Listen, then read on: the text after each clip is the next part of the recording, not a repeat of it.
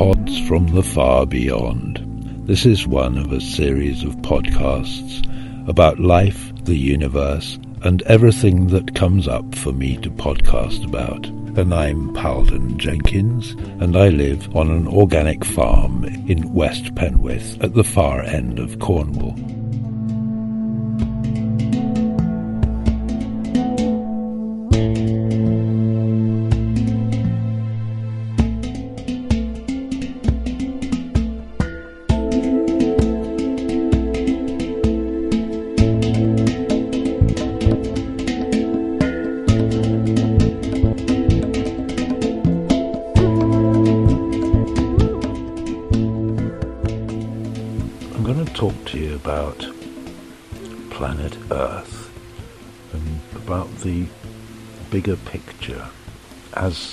From outside Earth.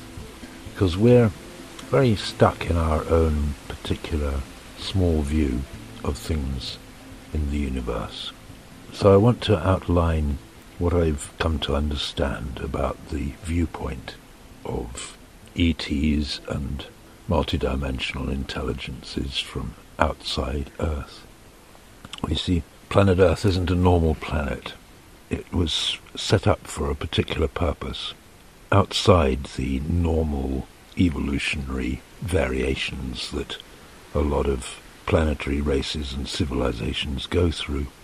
And one of the big purposes behind all this was to experiment with developing a planet and an ecosystem and an occupying race of highly evolved beings which operated in much denser conditions, physical conditions, than had ever been done before. But there were a few other agendas going on here too. One of them was to create a situation where a planetary race was given complete individualized free will. The idea here was that in a densely physical planet, it's possible to create a far larger amount of diversity, ecologically, geologically, in every possible sense, and also, since it was populated by humans, culturally, historically, socially, quite large differences across one planet so that we live on one planet but many different worlds. And this gave the possibility of opening up new levels of creativity, of imagination in the universe, because there would be all of these people with individualized free will, with the, the programming which would permit them as individuals to do whatever they felt best with their lives and with the world that they had been given. And this isn't usually the case. Usually there will be a kind of a collective free will, and certainly quite high levels of individualized free will within those in a kind of a tribal social setting. But in another way, the capacity of people in dense physical bodies to develop large amounts of differences and individuality between them is allowed in densely physical conditions such as these. So, planet Earth was set up a very, very, very long time ago, and it was identified as a suitable planet on which to grow a world, an ecosystem, a planetary system, and this would allow an occupying race of people a high variety of different kinds of foods and supporting environments and experiential environments within which to cultivate their own lives. And this took place over millions of years. It was rather like gardening, really, where in order to make a successful ecosystem, you've got to let it develop under its own rules. You've got to let it develop its own ways. But interventions can be made in the genetics of a planet by twiddling the genetics or by introducing plants from elsewhere or genes from elsewhere or simply by tweaking processes which might allow things to develop ecologically by natural selection from a certain point. And it is a bit like gardening, where you can't exactly control or tell the outcome, what's going to happen, but on the other hand, you can make creative interventions at different times in order to favour certain things and in order to discourage other things. And this is how planet Earth was initially developed in a series of stages over many, many millions of years. And eventually it became possible to have humanoid type beings. And it seems that there were several experiments over time in developing humanoids which would be appropriate for bearing highly conscious souls, multidimensional souls. And some of those attempts didn't succeed.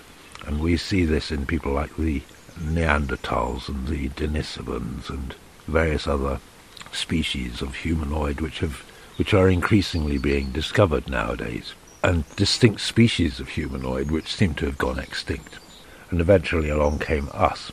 One of the key things that is very much covered over in our history is the way in which humans were upgraded at various stages one classic stage was around 30 to 35,000 years ago, when the intelligence of humans visibly shifted a lot, as shown in art and technologies and signs of different kinds of knowledge and language and things like this. And this is carried on later on by other forms of intervention, uh, not just genetic, but also it can be in the form of ideas and impulses. Uh, and this is not uncommon in the lives of inspired people throughout history who have, in various ways, received brilliant ideas or brilliant new kinds of cultural influence or music or whatever. And these could be looked on as downloads of information on an inner level, received through dreams or, or uh, bursts of inspiration or things like this. And then also you can get people, souls, who are specifically sent down in order to embody something on a spiritual level in some way, in order to bring some sort of uh, innovation or new possibility to humans. Now, the thing about this whole experiment on planet Earth is that it didn't work out the way that it was originally thought. This is not necessarily wrong, because this was an exercise in the development of free will with the view of creating possibilities which the creator souls of this universe couldn't themselves think up.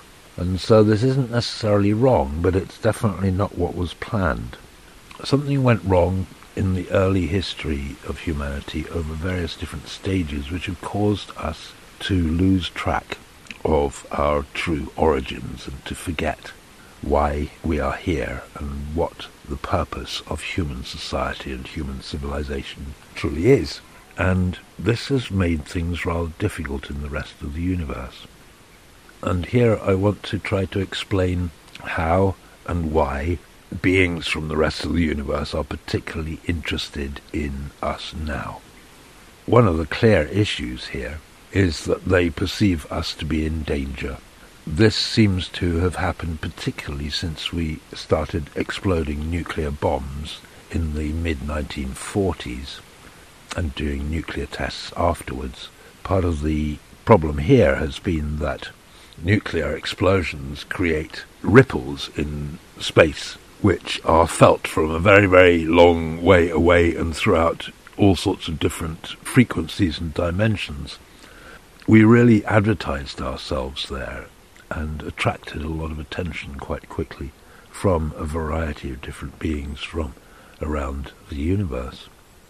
But there's another problem too, and that is that things haven't gone quite right on planet Earth. One of the purposes of planet Earth was for it to be a kind of an educational, a soul educational school, in a manner of speaking, where souls could in, incarnate on Earth in order to experience this diversity, this individuality, this physicality, and the possibilities which are made available through it. But the purpose behind this was as an education, and the idea was for souls to graduate from this and to move on. And this hasn't happened. And this is partially because the dense physicality of life on our planet has caused a sinking of consciousness such that souls who get incarnate here tend to forget the reason why they came and the purpose for which they are alive. This can get reinforced by cultural traditions, by institutions, by social mores and groupthink and all sorts of things. And of course, we have had a long history of social control through various different power instruments, both in terms of raw power and in terms of religious, ideological power, all sorts of things. And so we've made it an institution that we forget the reason why we came. And one of the outcomes of this is that more and more souls are getting incarnated on Earth. And currently we stand at about 8 billion, 8,000 million people, and still rising and it's risen from three and a half billion when I was a teenager in the mid 1960s. So there are a lot of souls coming in. They weren't here before, they're coming in for this experience. And this is creating something of a congestion problem in the universe because there aren't souls going out very much. There's a net immigration and not so much emigration, graduation. And this leads to shortages in the universe, shortages of souls. Souls get lost here. But it also leads to other issues. And here we come to a second thing, and that is that we humans have become dangerous because of the way that we have evolved. We have become so separated from each other and from our environment and from our innate knowledge and spirituality inside and we've be- got into such strange patterns of things like mutual destruction and giving each other a lot of hardship and pain. So that this means that if on our planet we destroy ourselves, it basically means that there will be around 8 billion refugee souls who are all very confused, very angry, very lost, devastated, traumatized. And part of the problem here is that because our experience on Earth is pretty unique, it means that other beings in the rest of the universe don't really have the experience for dealing with us. We have got into things which they have not got into themselves. They do not understand how and why, and particularly through our pain and our trauma, which wasn't supposed to happen this way, we've become very, very damaged and dangerous to other beings in the universe, just as we have been dangerous to the other species on our planet. We're the most dangerous species on our planet. So if 8 billion souls became soul refugees, suddenly disincarnating because we destroyed the world, then this would create a very big problem across the universe. Now, one of the ways in which they've been dealing with this, which is really rather sad, is that they have been on an express program to try and create some planets by seeding from this planet which could accommodate these souls if we destroy our own planet. This is very sad.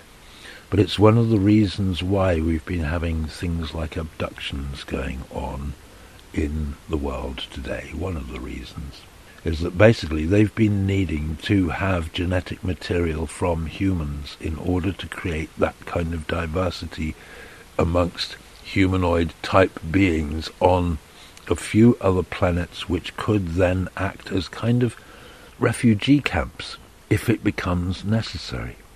Now, there are other reasons why pl- planet Earth has become something very interesting. Another one is that they are actually quite fascinated about what's going to happen here. Because although it looks as if we could be on a path of self destruction, in another way there is also a great possibility of redemption, of breakthrough. And the thing here is that such a breakthrough would be so fundamental, so significant, because we'd be coming back from such a deep, dark, dangerous place, that really we will, in a way, supergraduate in the life education course, which is Life on Earth, because people who've been through hell seem in some way to be, in a way, richer, more deeply honed as souls than people who've had an easy life. It's often the case that that is so. And you can see this in people who, for example, have been ex-criminals or ex-druggies or alcoholics or whatever. When they reform themselves, they can, in a funny sort of way, become better people than ordinary people who all obeyed the law and did the right thing. It's a funny thing, this. And so, there's something here where if we got things right on planet Earth, if we did actually manage a breakthrough during the coming century or so, and save ourselves from a self-created disaster, then that would really create an enormous bonus across the universe where suddenly there would be all these graduate souls coming out who had, in a way, become super trooper souls. And so this would be an in, have an enormous impact on the universe as well, in, a, in quite a helpful kind of way, because of the depth and breadth of our experience. We can handle stuff. If we become spiritually stronger inside and awakened inside, we can handle things that the Archangel Michael couldn't handle. Now, there are other things too. For example, there is, there is the fallout from planet Earth. Some of this is the noise and jangle that we're putting out. Just imagine, for example, the sheer effect on the universe of the fact that millions of radio stations have all started up on planet Earth during this last century, radio and TV stations. And at the moment we are radiating so much stuff out into space that it's very, very noticeable. But there are also some very positive things here. One of them is the sheer creativity of humans. Now, this is interesting because since we are densely physical beings, we've lost our capacity to communicate consciously directly from mind to mind and heart to heart. Most of us have lost it as a functional ability. We do it unconsciously but we don't really have the ability to do that consciously. So what we do on planet Earth is we convert our ideas into words and we convey them that way, just as I'm doing this podcast now, or we create art or music, drama, all sorts of different forms of creative expression. In essence, they're creating something that just was never there before. And there are additional things because through this creative process it's possible to bend possibilities. I'll give you an example. Our use of words means that we can have several words for one particular idea. And we can therefore, in our writing, in poetry or in prose or in speech, we can use words creatively to rhyme, or to suggest things in all sorts of ways. And this kind of possibility of creativity isn't really available to people who communicate directly mind to mind. They don't have to clatter through such a laborious process as we do in terms of creativity. They just think it, they just do it. Whereas we have to go through a, a, process which can produce the most amazing of outcomes you just think of all the work of all the authors that have happened throughout time, or you, you think of all the different music that has been composed and played, played throughout time. It's quite remarkable, really. So planet Earth is important for a variety of different reasons. And there's one further one which hasn't really been mentioned before. It was mentioned very, very briefly at the end of The Only Planet of Choice. The universe is made up of bazillions of civilizations in all sorts of different worlds, on all sorts of different levels. Only some of them are what we would call physical. Many of them are what we might call, say, etheric or something like that. But some civilizations are closely involved with the core issues of manage, creating and managing and maintaining the universe. And the Council of Nine, who I worked with 30 years ago, they named these civilizations as 24 different civilizations who, who took charge of different aspects of the creation and maintenance of the universe in all sorts of different ways. Different super high civilizations, you could perhaps call them, super central civilizations. But the thing is, then, they work through other civilizations to effect all of the details of what this all involves across the universe. And to cut a long story short, the idea behind the creation of planet Earth was to create the final kind of civilization which would make up the 24 that the nine uh, once talked about, the 24 civilizations. In other words, there are 23 at the moment. They're waiting for us. And what is it that is special about us? It is about this dense physicality business. The idea was to bring highly conscious creator souls into dense physicality, incarnate in it. When ETs manifest to us, show themselves as ETs, some of them are physical, yes, but many of them are adopting a physical form for the purpose of interacting with us or interacting with our planet. And so many of them are actually quite neutral looking, you could say, and they're often called greys.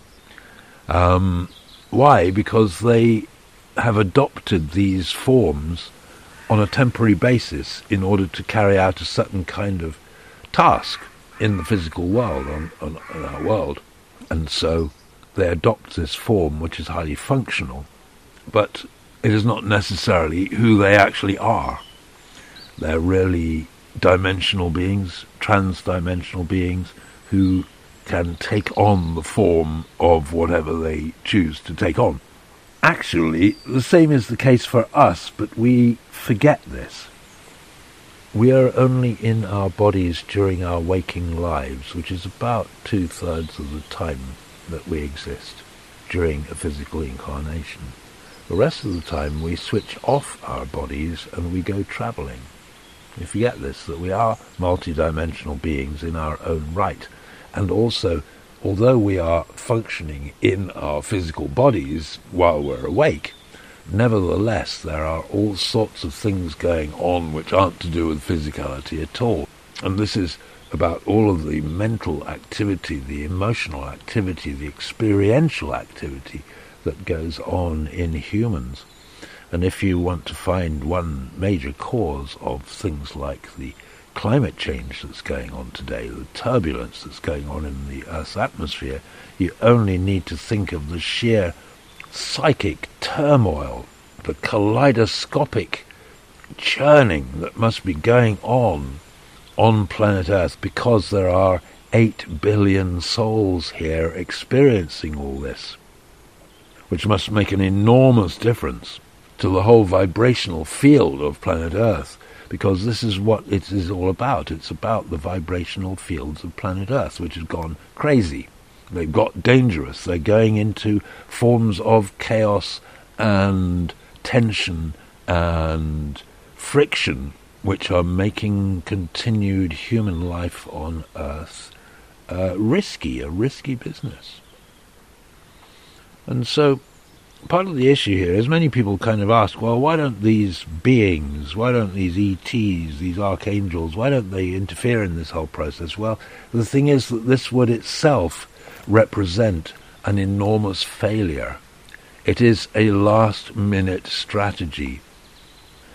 Why is it a failure? Because it would involve overriding the fundamental rule of free will, and it would mean that the whole project that in human terms has gone on for tens of thousands of years, and in geological and ecological terms has gone on for hundreds of millions of years at least, would be over. It would be wasted. It would come to nothing. And so the issue here is that intervention is hardly possible. It is done by ETs and multidimensional beings when there are certain incidents which humans can't resolve themselves. And this has been the case in the form of certain potential nuclear accidents, meteorite strikes, various other crises which have gone on over recent decades. So they can intervene, but, but it's important not to because it would override our free will. They can only make prompts and interventions which actually give us the choice. One example of this is crop formations, where they were doing there, they were planting energy fields in the crop into which people could choose to walk in order to have a psycho-emotional, a psychic close encounter with beings from other worlds. Um, that's the short story on that one. But you see, that form of intervention gave choice. And this is a sign of good sources on a psycho-spiritual level, is those which give people choice, which recognize that you are a sovereign being in your own right. Those are the ones to pay attention to. Anyone who tries to take control, be careful. So planet Earth has become a very crucial world in the universal setup because of the sheer amount of risk involved at the moment and the way in which we could destroy ourselves and the way in which this would affect the rest of the universe. It would turn a load of souls who had been sent to planet Earth or had come to planet Earth for further education it would have ruined their whole careers in a way as souls. It would have created a terrible refugee problem. It would have shut off a set of possibilities which were there but would no longer be there. It would upset the apple cart in the whole of the universe because one of the issues here is about the creation of a new aspect of reality, the hybridization of it. And this is really important for the progression of the universe itself, and it's not it's a very, very difficult thing, as you will know from your own life on planet Earth. And so all of this would be terribly, terribly upset if we fundamentally either destroyed life on Earth or weakened ourselves. But on the other hand, it would be just amazing if we did achieve some sort of a breakthrough point in order to take control of our situation and resolve things in another way. And this is happening in a minority sense at the moment, and it has been happening over the years. And there is a possibility that it could mushroom in the coming years as more and more people look at life in a different way. And also as crises in the world increase in number and magnitude, forcing the issue, forcing us to get to grips with the fundamentals of our situation. And so this is quite a, a big issue that correcting our ecological, climatic and social and other issues that are going on in the world today itself would lead to an acceleration of growth and progress amongst planet Earth humans, which itself would be tremendously transformative. Now, this transformation doesn't actually have to be terribly, terribly advanced. The transformation will happen simply if humans resolve deep down inside themselves to treat each other as they would themselves be treated, and to do less harm and to take a different attitude towards all and everything. This itself would be a, a dawning of love and cooperation, which sounds amazing, But actually, it's very, very real life. It's just about humans being decent and helping each other. That itself would be so transformative.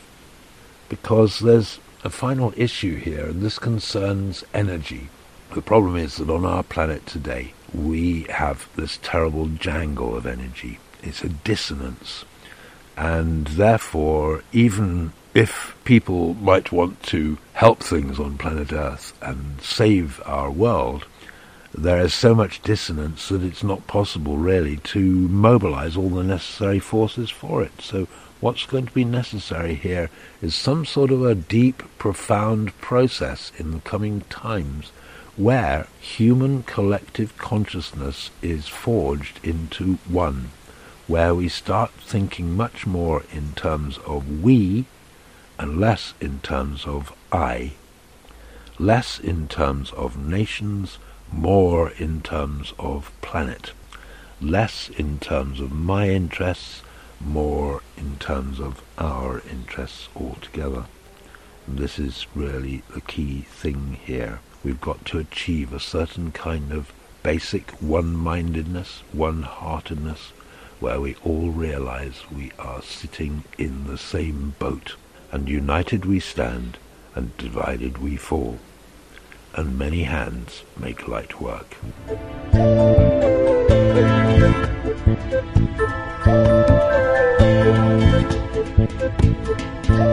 You've been listening to a podcast from the far beyond with Palden Jenkins. If you want to find out more about me, then go to my website at palden.co.uk the music was made by a lovely man in Austria called Sun Circle, and it came through Pixabay website. Thanks for being with and listening. There's more to come.